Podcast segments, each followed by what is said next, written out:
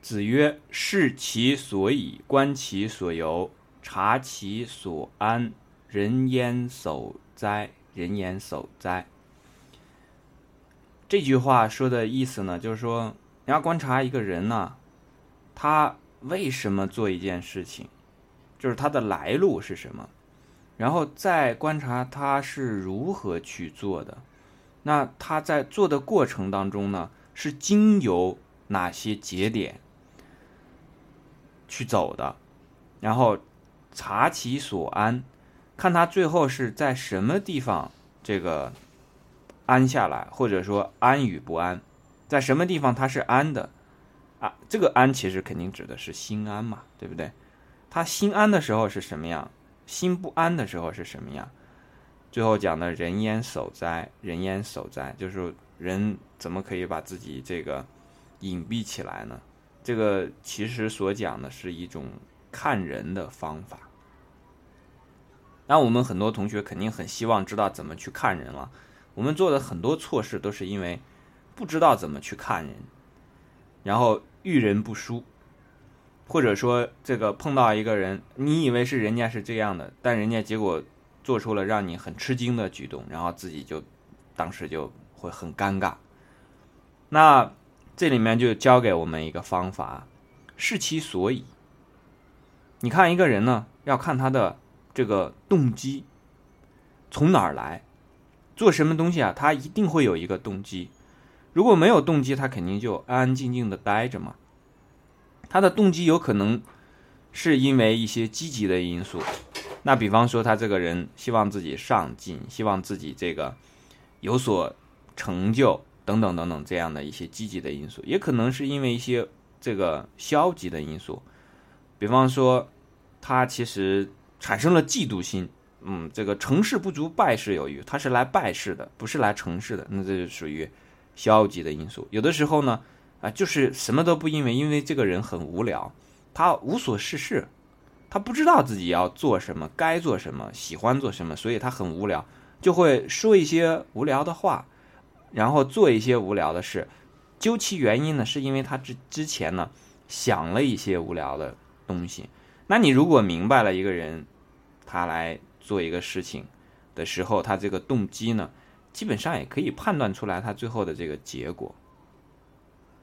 消极的因素带来的影响以及他发展的状况。和他积极的这个想法做法，这是迥然不同的东西。再有后面这个观其所由呢，就是你可能在先开始还不能特别清楚的判断这个人啊，他究竟是消极的还是积极的。他可能来的时候呢，跟你讲啊一一篇这个堂而皇之的东西。那讲的肯定是尽量的用能够打动你的语言，尽量能说服你的这个话语，但是你也没法去判断，因为这个人嘴两张皮是吧？上嘴唇下嘴唇一拍，这个一碰，然后这个说出一番很漂亮的话，这是很容易的，对吧？那你就要去看他的做事的时候所经由的地方，因为说完了之后你要去做。你的动机产生了之后，要触发行动，这个行动呢，一定就会有非常非常多的这个这个经由的地方。那所取的这个取向呢，你基本上就会看出来，这个人在做这件事情上的这个一个结果，也可以由此而知道这个人大概是怎么怎么样的一个人。我们在《论语》另外一个地方呢，讲到过一个行不由径，就说孔子啊问他的一个学生说：“哎，你在那个地方当官啊，有没有发现比较好的人才？”然后这个他这个学生呢就讲说：“哎，我发现了一个谁比较好。”然后讲了一个这个其中的一个优点，就是这个人走路啊行不由径。所讲的行不由径呢，就是他走路啊从来不去走捷径，总是走这个直路，走正道。那就从简单的走路就可以看得出来，他这个做人呢，也是走这种正道和直路的。心有所想，这个你这个行动当中啊，一定会体现出来。那你看这个人的做一个事情的时候呢，你比方说，看他是不是有投机的心理啊？如果他总是想着这个走捷径，那这肯定存在投机的心理。那如果存在投机的心理呢？那你就可以想到，这个人做事肯定不是那么之踏实，这是确定的事情。如果一个很老实本分的人呢，他一般来讲他的投机心理不会特别多。那做事情的时候呢，他就会按部就班的去做。所谓的按部，所谓的就班，就是一种观其所由，就是一种所由。那如果到了这个他所做完了这个事情的部分，你看完了之后呢，还得不出这个对这个人的判断，因为最终我们是要对这个人来进行一个认识嘛。看他的动机看不出来，然后看他所做事情的这个。方式方法，这个，比方说讲话的时候，你看他的言语用词是吧？那用词很关键的，什么词他常用，什么词他不常用，对吧？做事的时候呢，比方说刚才讲的投机的心理，经常投机还是不怎么投机，那你应该会有一个判断。但是如果这些东西都还是看不出来呢，就用最后这个察其所安，因为等他。跟你说啊，要做一件事情，然后等等他最后发现了，到了一定的时候，他觉得就这样 OK 了，那你就会知道这个人究竟是怎样的。那比方说，有的时候是刚开始做，然后他就退却了，那这个时候说明呢，他之前所讲的说啊，我们要做什么什么事情，所讲的那个目标呢，不是他所能安心的地方。因为如果那个才是他安心的地方呢，他在别的地方就会不安，不安的话，他就会不停的采取行动去尝试去努力。如果说他撤了，撤到另外一个地方了，那就说那个地方不是他所能安心的地方，他一定会去找另外一个他能安心的地方。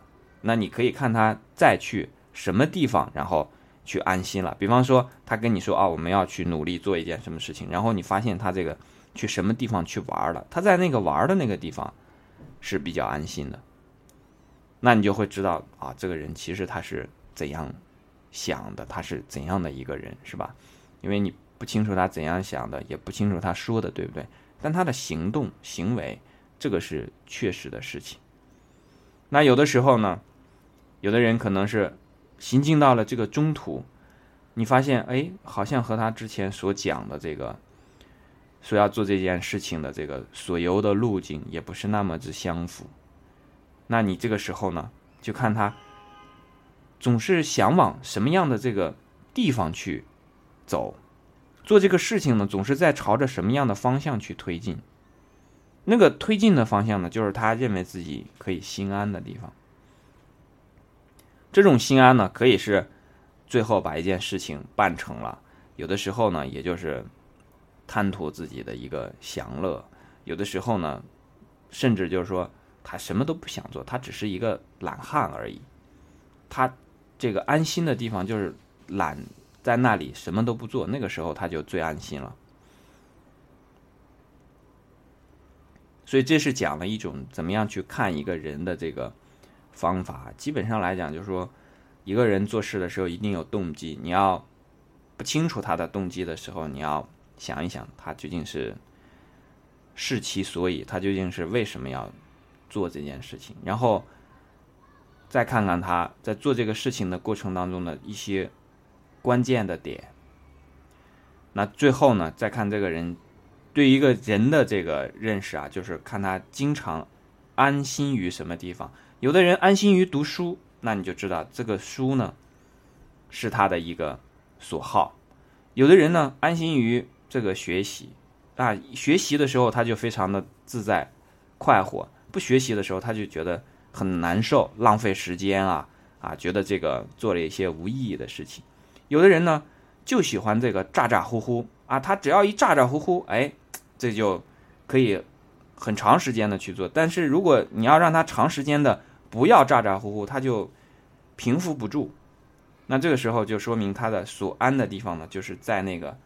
咋咋呼呼的那个事情当中，那有的人呢，他就是喜欢这个叫什么呢？小人群居终日，言不及义，就每天呢胡说八道说很多东西，那和这个道义呢不是他最相关的。如果有人在他的讨论当中提到了道义的事情呢，他会东扯一句西扯一句，然后始终都会避开这个东西。实际上，这种所避呢，从这个“察其所安”这句话里面，你其实可以理解到他为什么会避。他所避的东西一定是他所不喜欢的，他所不喜欢的东西，有时候甚至是连他自己都没有意识到、觉察到的东西。比方说，有一个家长，如果他的这个对子女的教育责任没有尽好的话，如果有的人总是在他面前一而再、再而三的提到怎么样才能把一个孩子教育好，这个人就会非常的难受，如坐针毡。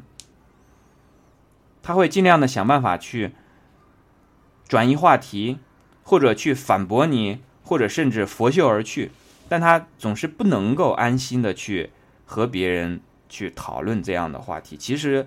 最根本的原因是因为他心里面对这件事情是有芥蒂的，这个芥蒂有可能来自于他自己的子女，有可能来自于他的父母对他在教育过程当中所留下的这个痕迹。这个就是所讲的“视其所以，观其所由，察其所安，人焉守哉？人焉守哉？”这一句话。